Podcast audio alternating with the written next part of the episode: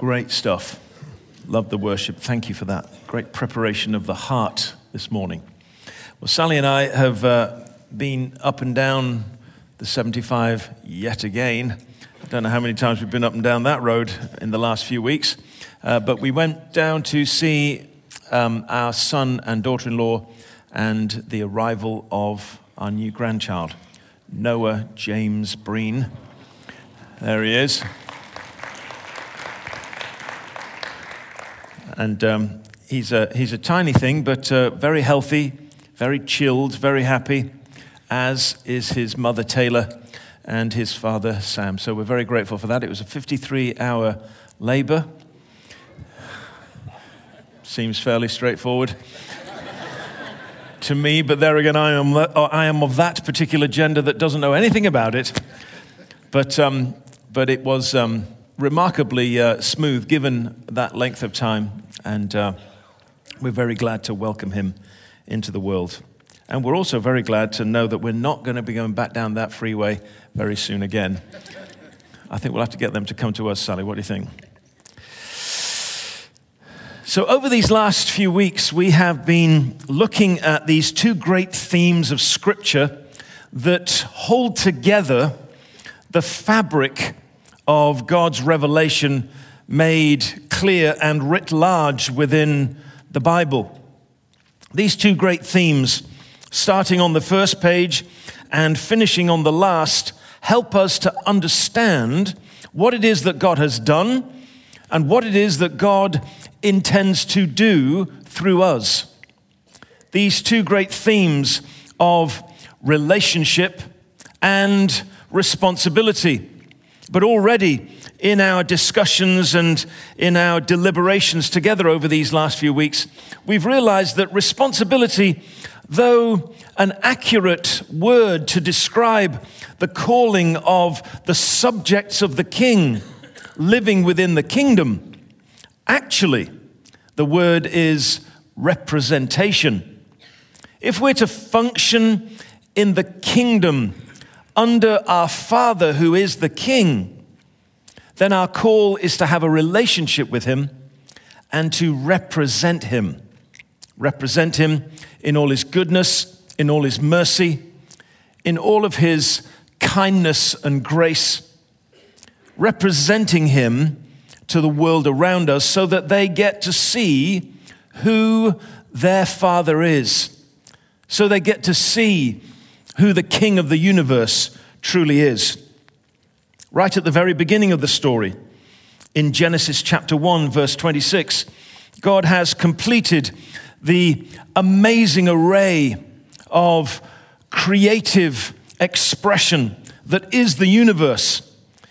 Even now, we're still awed by the wonder of it all. And here on the sixth day,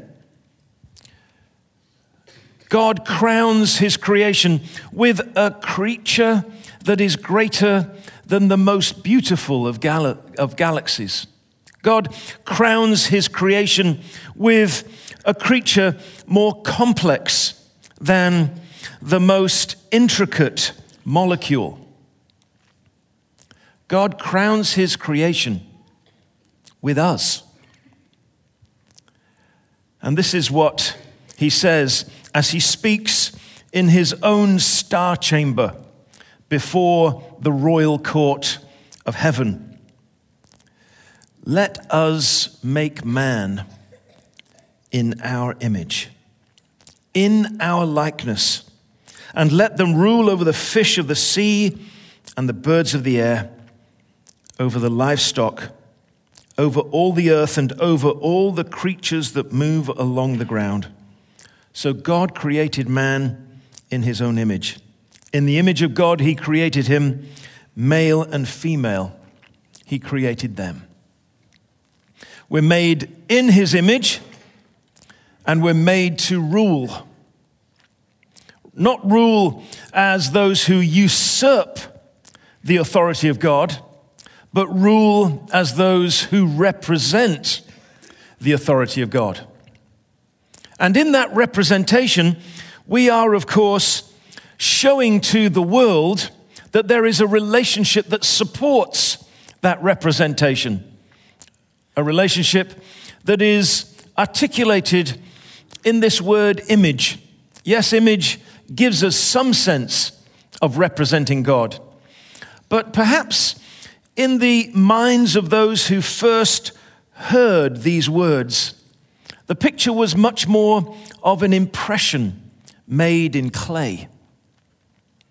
And so perhaps the first word picture that was understood as this word image was God forming us from the very clay of the earth and leaving his handprint upon us. And that handprint was always to be filled with the hand that made it. And of course, the story is that we pull away from the hand of God, and the imprint is now an empty space. And perhaps the whole of human history is predicated on human beings longing for that emptiness to be filled. And so this idea, right at the very beginning, of relationship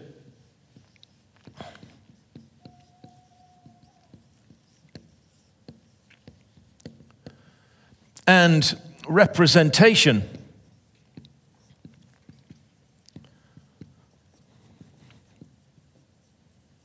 is foundational to our understanding of what it means when the Bible describes who we are and how we belong to God. We belong to God because he has gone to the enormous trouble, the enormous cost of forming a relationship with us on the basis of the substitutory death of his Son. And in doing that, he has made a relationship with us so that we are able to represent him in all his loving desire for his creation.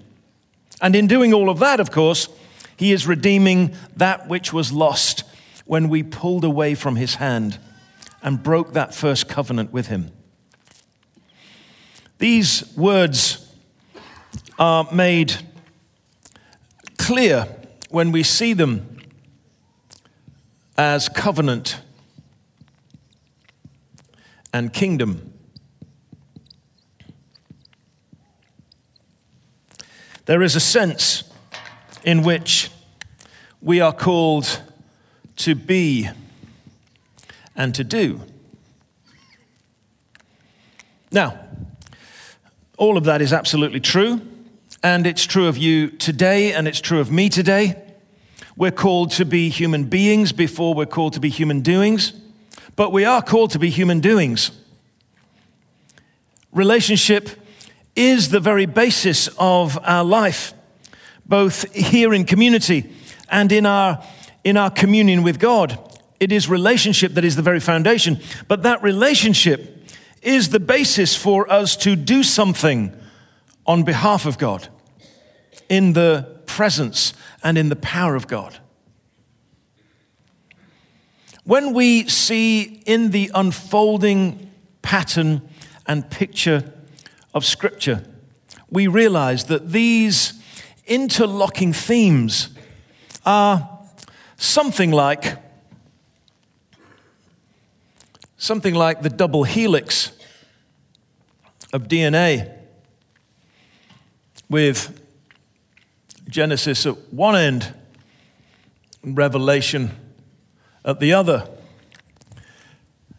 And these interlocking themes are found on every page. When you're reading the Bible, if you're wanting to go deeper into the Scriptures, here are two questions that you can ask. What does this Scripture say to me about relationship? And then secondly, what does this Scripture say to me about how I represent God? When you find yourself stuck maybe in the minor prophets and wondering how you ever got there. Or perhaps you find yourself in the long grass of books like Daniel or Revelation, and you're thinking to yourself, is there somebody around who's got any idea about what all this means? Just go back to those two questions. Relationship or representation. It's one or the other, or perhaps even both. Maybe there's an emphasis in one way or an emphasis in the other. When you look at the different books of the Bible, there is clearly an emphasis one way or another. You get to a book like Isaiah. I think that's pronounced Isaiah in these parts. You get to that book, and really, the principal theme is the kingship of God.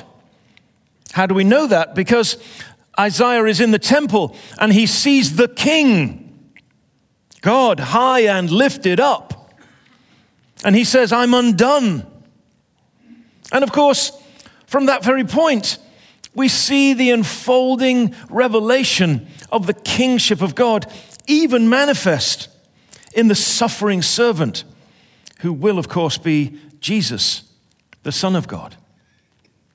If we go to Jeremiah, Jeremiah is so much more about covenant.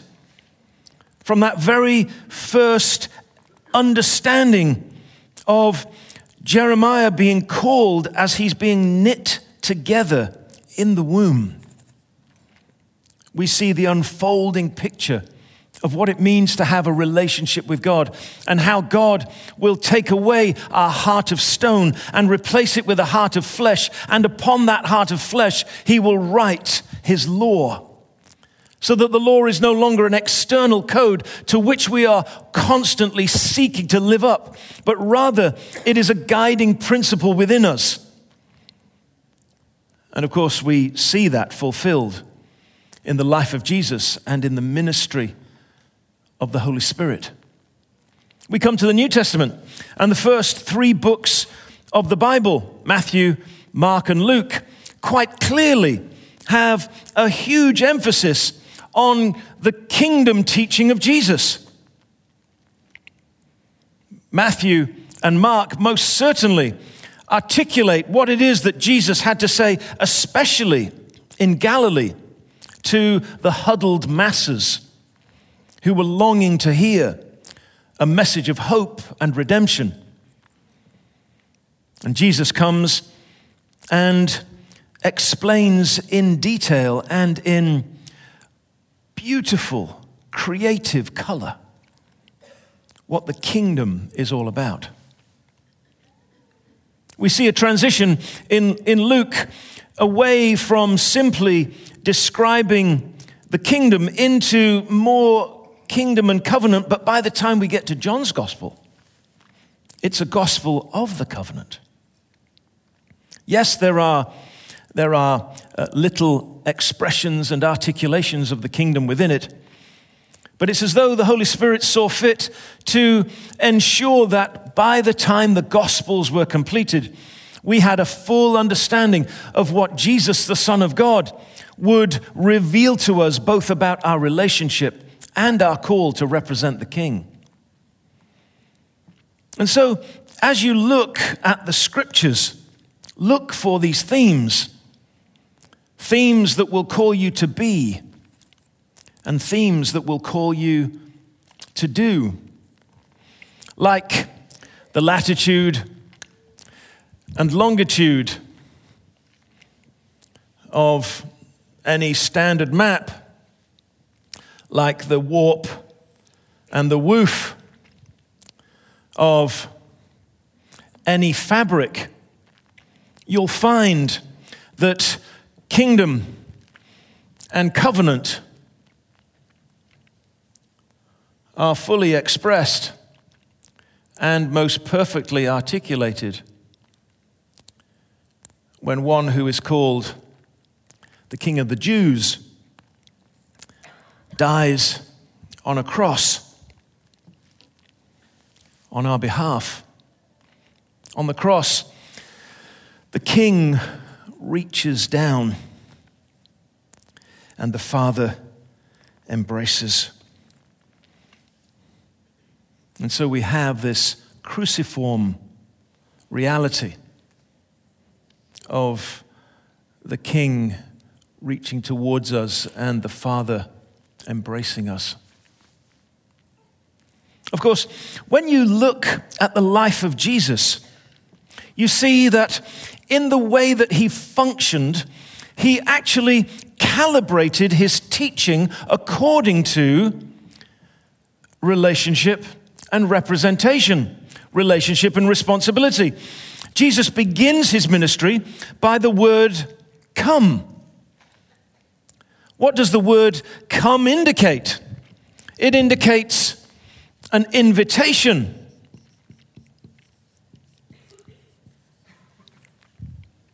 Jesus is inviting his first disciples to follow. And you see the invitation increase and grow throughout his time with them until the invitation is to understand that their lives are so intricately caught up with his own that he says to them, "You and I, we are one, just as I am one with the Father." Imagine that. Imagine that right now. Some of us struggle through the week wondering where God is. Some of us carry heavy burdens. Some of us have clouds that stretch to us from the past, and their cold fingers permeate our thoughts, our aspirations, our relationships. And you wonder, as I have from time to time, where is God in all of this? Well, where he is right next to you, closer than a brother. He who is with you will be in you, says Jesus. And so those who have bowed the knee to Jesus and invited him to be Savior and Lord cannot be any closer to God because he dwells within you. Amen. Imagine the God of the universe lives within you. Doesn't that bear repeating time and time again? God lives within us. The same God that was in all of the works of Jesus. Jesus, the second person of the Trinity. The Holy Spirit poured out on Pentecost, the third person of the Trinity. They together inhabit your life. I mean, it's beyond working out, isn't it? And yet, it's true.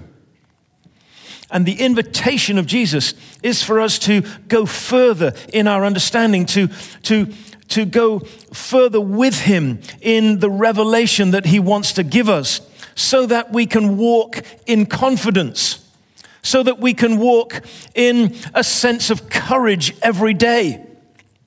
Not courage in ourselves, not confidence in our own capacity, but confidence in his presence. My brother, some years ago, died from the effects of alcohol and nicotine. It was a very sad ending to a short life. He was my older brother, and as most younger brothers do, I idolized him in a kind of right kind of way. I mean, he wasn't a god to me, but he was kind of an idol. He was an incredible athlete. He was a remarkable person, and he was top of his class as he graduated from the military academy in England.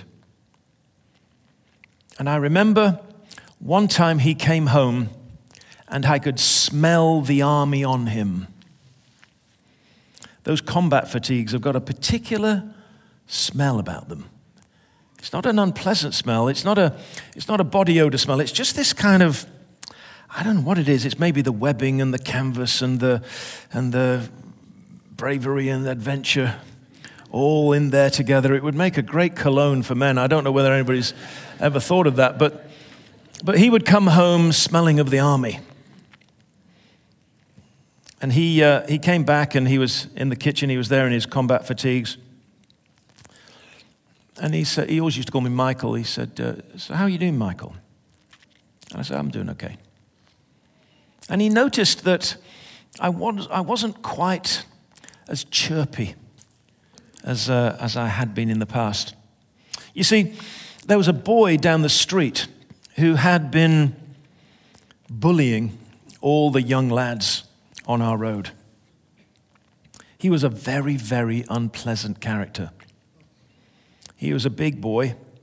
He was older than us and probably got dropped on his head as a baby. I don't know what the reasons were. But for some reason, he felt it necessary to bully the people around him. Well, my brother finally wheedled the truth out of me. And he said, so where's this guy hang out? I said, well, yeah, just down the end of the street. He said, let's go for a walk. Well, my heart began to beat. And I walked down that street, and I felt 10 feet tall. Because this giant of a man was walking beside me. And it just so happened that Billy the bully was taking a bicycle from one of my friends at the end of the street, pushing him over as he got on it. You could see Billy, he kind of thought that the sun had gone behind a cloud as my brother got closer to him. Because he kind of looked up and thought, what's that? Of course, he's in the shadow of this man who's stood behind him. Champion pole vaulter, incredible athlete. And he turned around and looked full in the face of my brother. He hadn't noticed that I was there at all. And my brother said, it's Billy, isn't it? And immediately, the young man realized he was in the presence of someone greater than himself and said, yes, sir. I just thought it was the best day of my life. John said, that's my brother John, he said, now, Billy, I'm sure this isn't true, but I've heard that you bully some of these younger boys around here. But that's not true, is it? He said, no, sir. He said, no, I'd never do anything like that. And he said, well, just in case, I come home regularly and I hear all of the news of the street. And if ever I heard that you were bullying the little boys, you'd have to answer to me. I never got bullied again. Amen.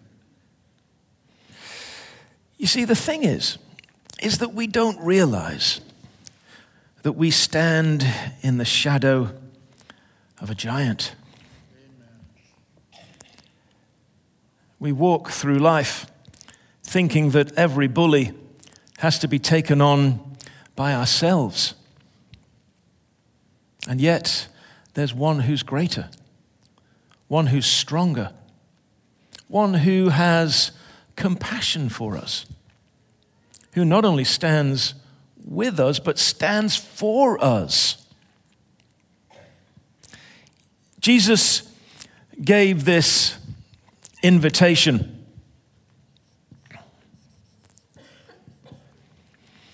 But as well as an invitation, he gave a challenge. There was an invitation to covenant relationship in everything that Jesus said, but there was a challenge to represent him, the king. And of course, The easiest way that we see that is in the very last words of Jesus. You see, these themes are so riven throughout Scripture that they're there at the granular level. Jesus says, "Come." It's clear that this is the beginning of an understanding, a fresh revelation of what it means to be in covenant with God. He says, "Go." It's quite clear that this is a fresh revelation of what it means to represent the King. You and I, this very day, are invited to come,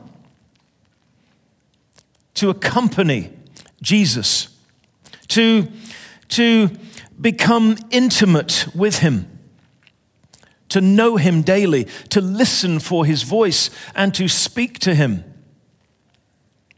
and this is incredible, because he could have done this lots of other ways, and to represent him in our families, amongst our friends, and in our workplace. But when we see Jesus offering this invitation and challenge, what is the principal vehicle through which he reveals these two great themes? Obviously, there is a sense of community. Whenever we find ourselves in covenant, and clearly, there is a sense of mission whenever we bow to the understanding that we represent the King. But how does Jesus do it?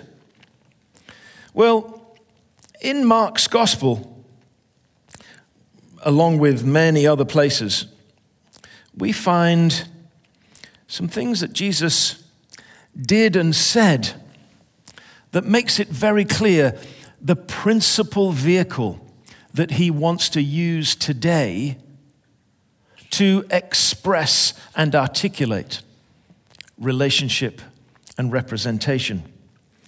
If you turn with me to Mark chapter 3,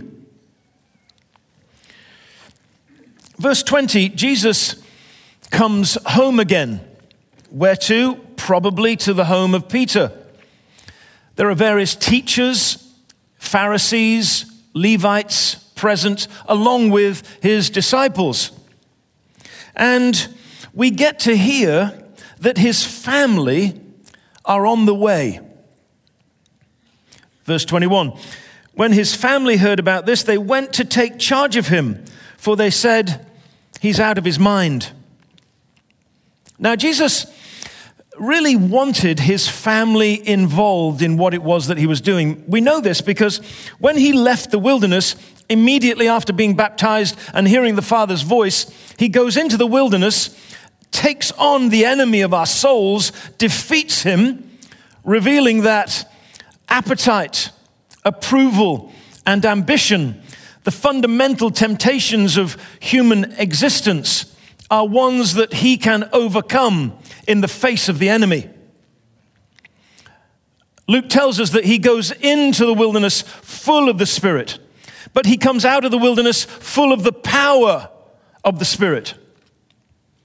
Having fought on the ground of his identity, if you are the Son of God, and having fought on behalf of humanity against the great temptations of appetite, approval, and ambition, Jesus recognizes that the switchgears of heaven are thrown.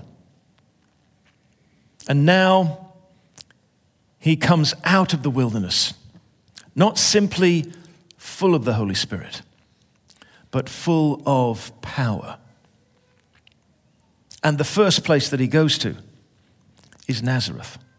And the first thing he says is, "I'm anointed to do a specific work, the work of the good news." The Spirit of the Lord is upon me, and he has anointed me to preach good news to the poor, sight to the blind, freedom for the prisoner.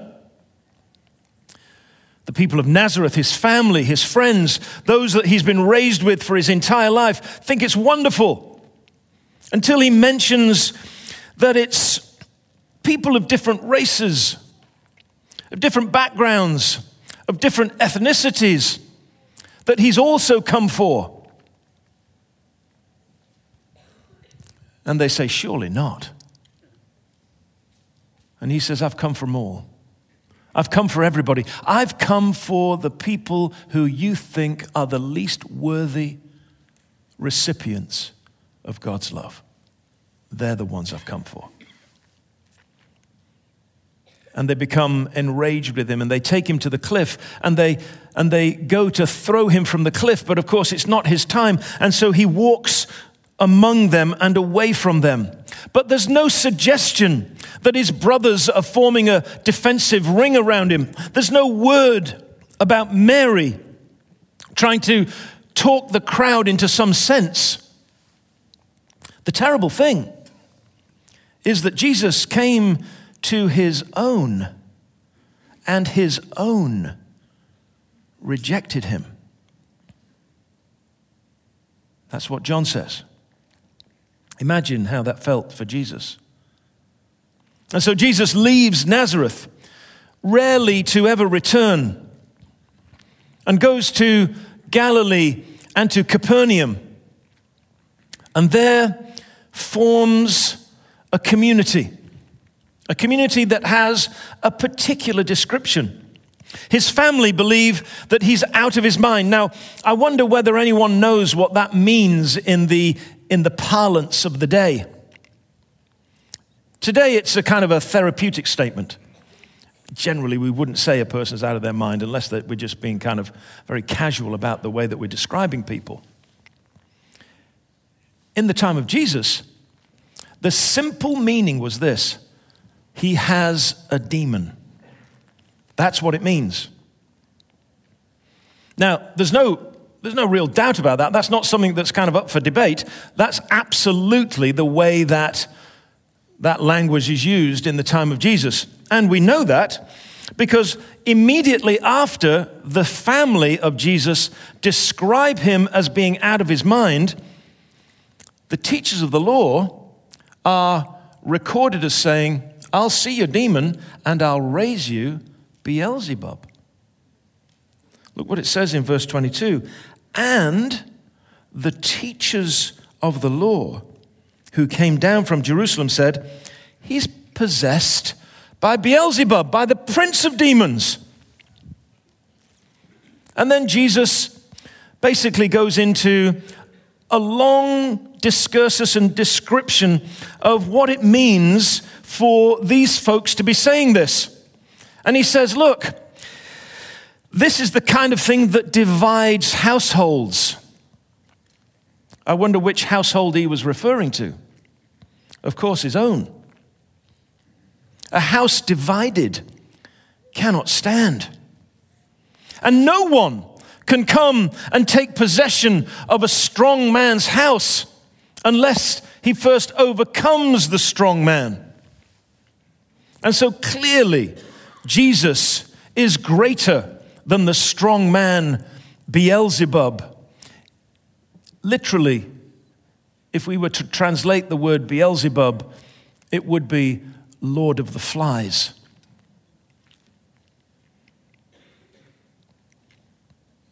And so Jesus is shooting a warning shot across the bow of his family saying, guys, you're trespassing into waters that are going to cause a wreck.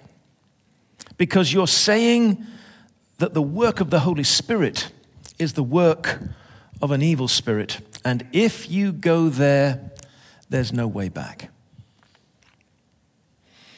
And then we get to the point where the family arrive. Look at Mark chapter 3, verse 31. Then Jesus' mother and brothers arrived. Standing outside, they sent someone in to call him. A crowd was sitting around him, and they told him, "Your mother and brothers are outside looking for you." "Who are my mother and my brothers?" he asked. Then he looked at those seated in a circle around him and said, "Here are my mother and my brothers. Whoever does God's will is my brother and sister and mother." I wonder how that would go down in Dayton, 2019. Your mom's outside. Your siblings are outside. You know, you had a bit of a bust up over Christmas. You know, things haven't gone too well. They're outside. They want to see you. And you see, your answer is, they're not my family anymore. My family's defined by other things. How do you think that would fly? I don't think it would fly very far. And that's today. Imagine in the time of Jesus.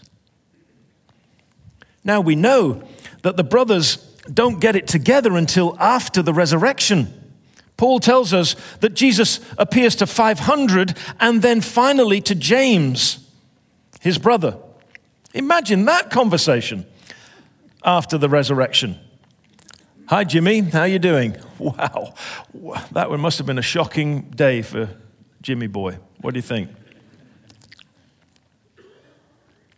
We know that they spoke kind of sarcastically about Jesus. "Why don't you go to the festival if you're such a special person? You ought to show yourself publicly." But we also know that Mary, this good-hearted woman, is drawn back onto the path because we discover that she's there at the cross with Jesus at the very end.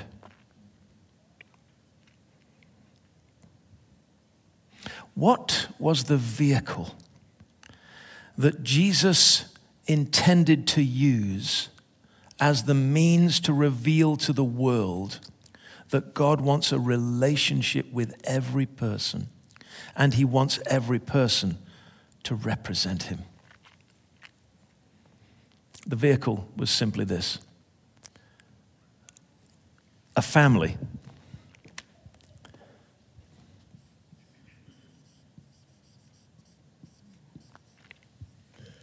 On mission.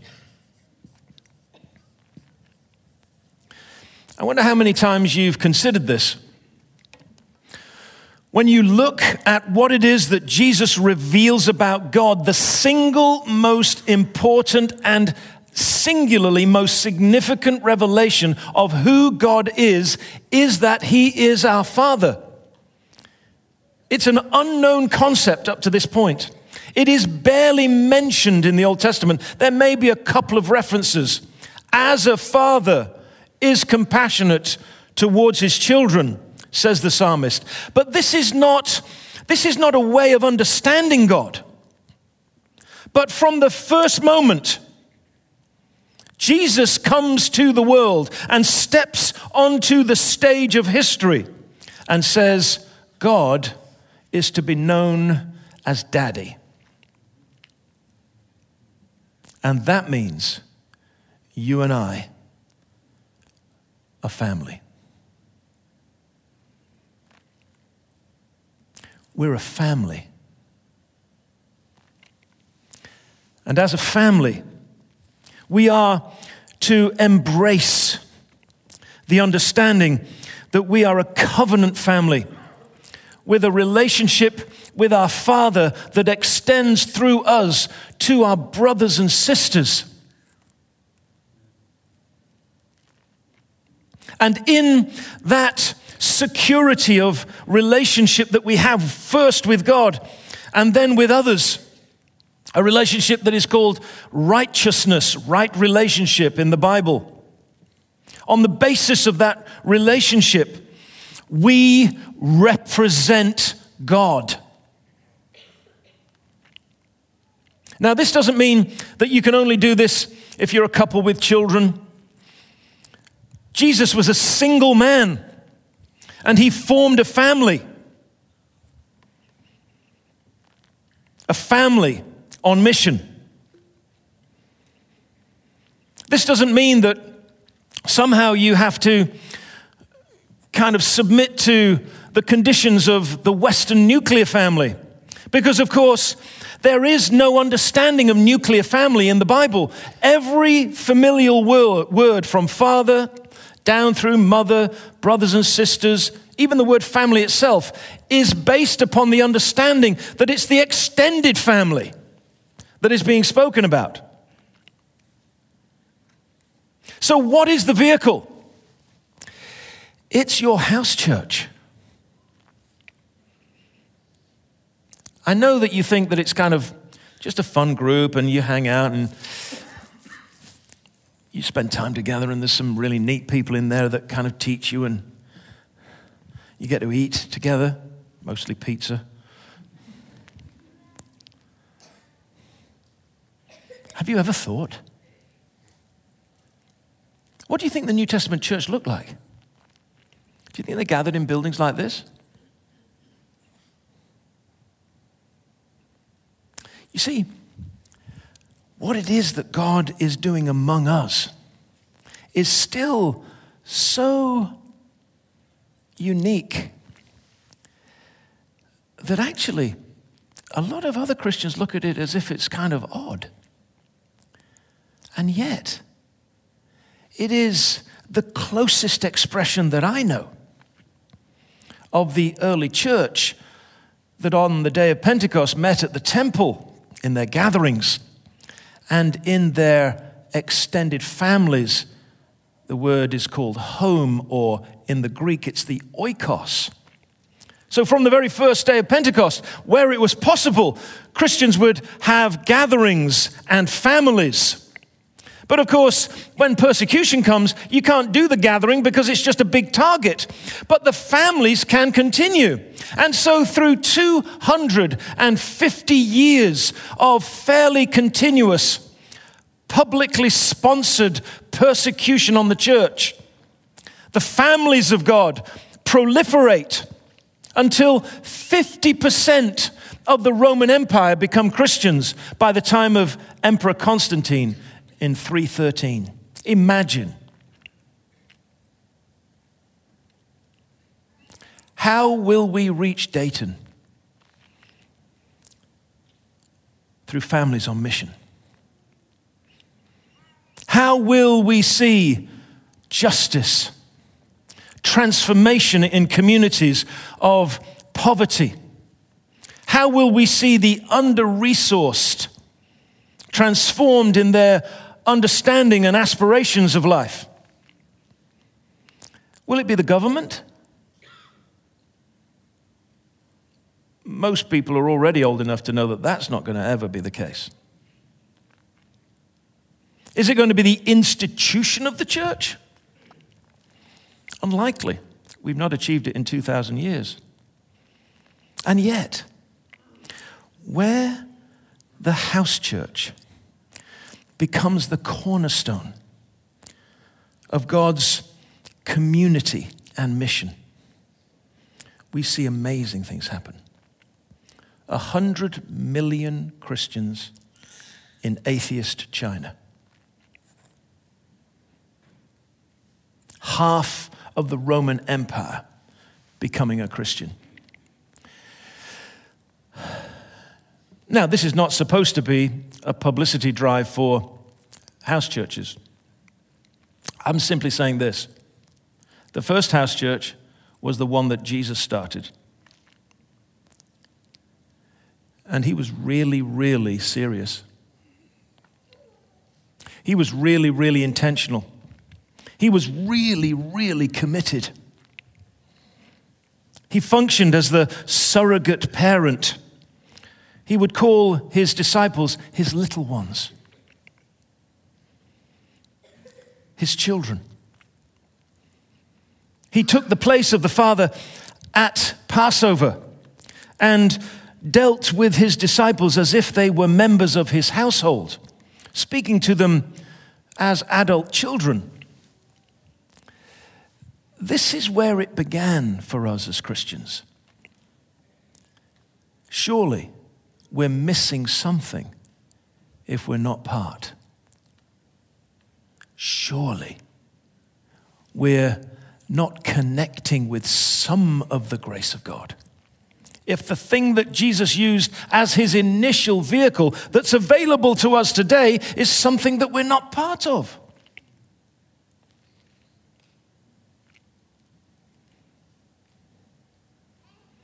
So what would that family on mission offer? It would be a home that gives help. You know, that's all that people need. Just help. You know, we turned up on the coldest day in history with our wagon load of stuff that we dragged around the world several times. I forgot what the temperature was. We had a warming room to keep people alive. Mark Withers turned up in his ski mask so his face didn't freeze off. And we emptied the truck in record time. We've done it a lot of times as a family. But where would we have been without some help? We'd have probably still be emptying that truck today. Sometimes all you need is a bit of help. It's a very simple way to reveal the compassion and care of God. But the home formed by the family on mission can be a home that offers hope.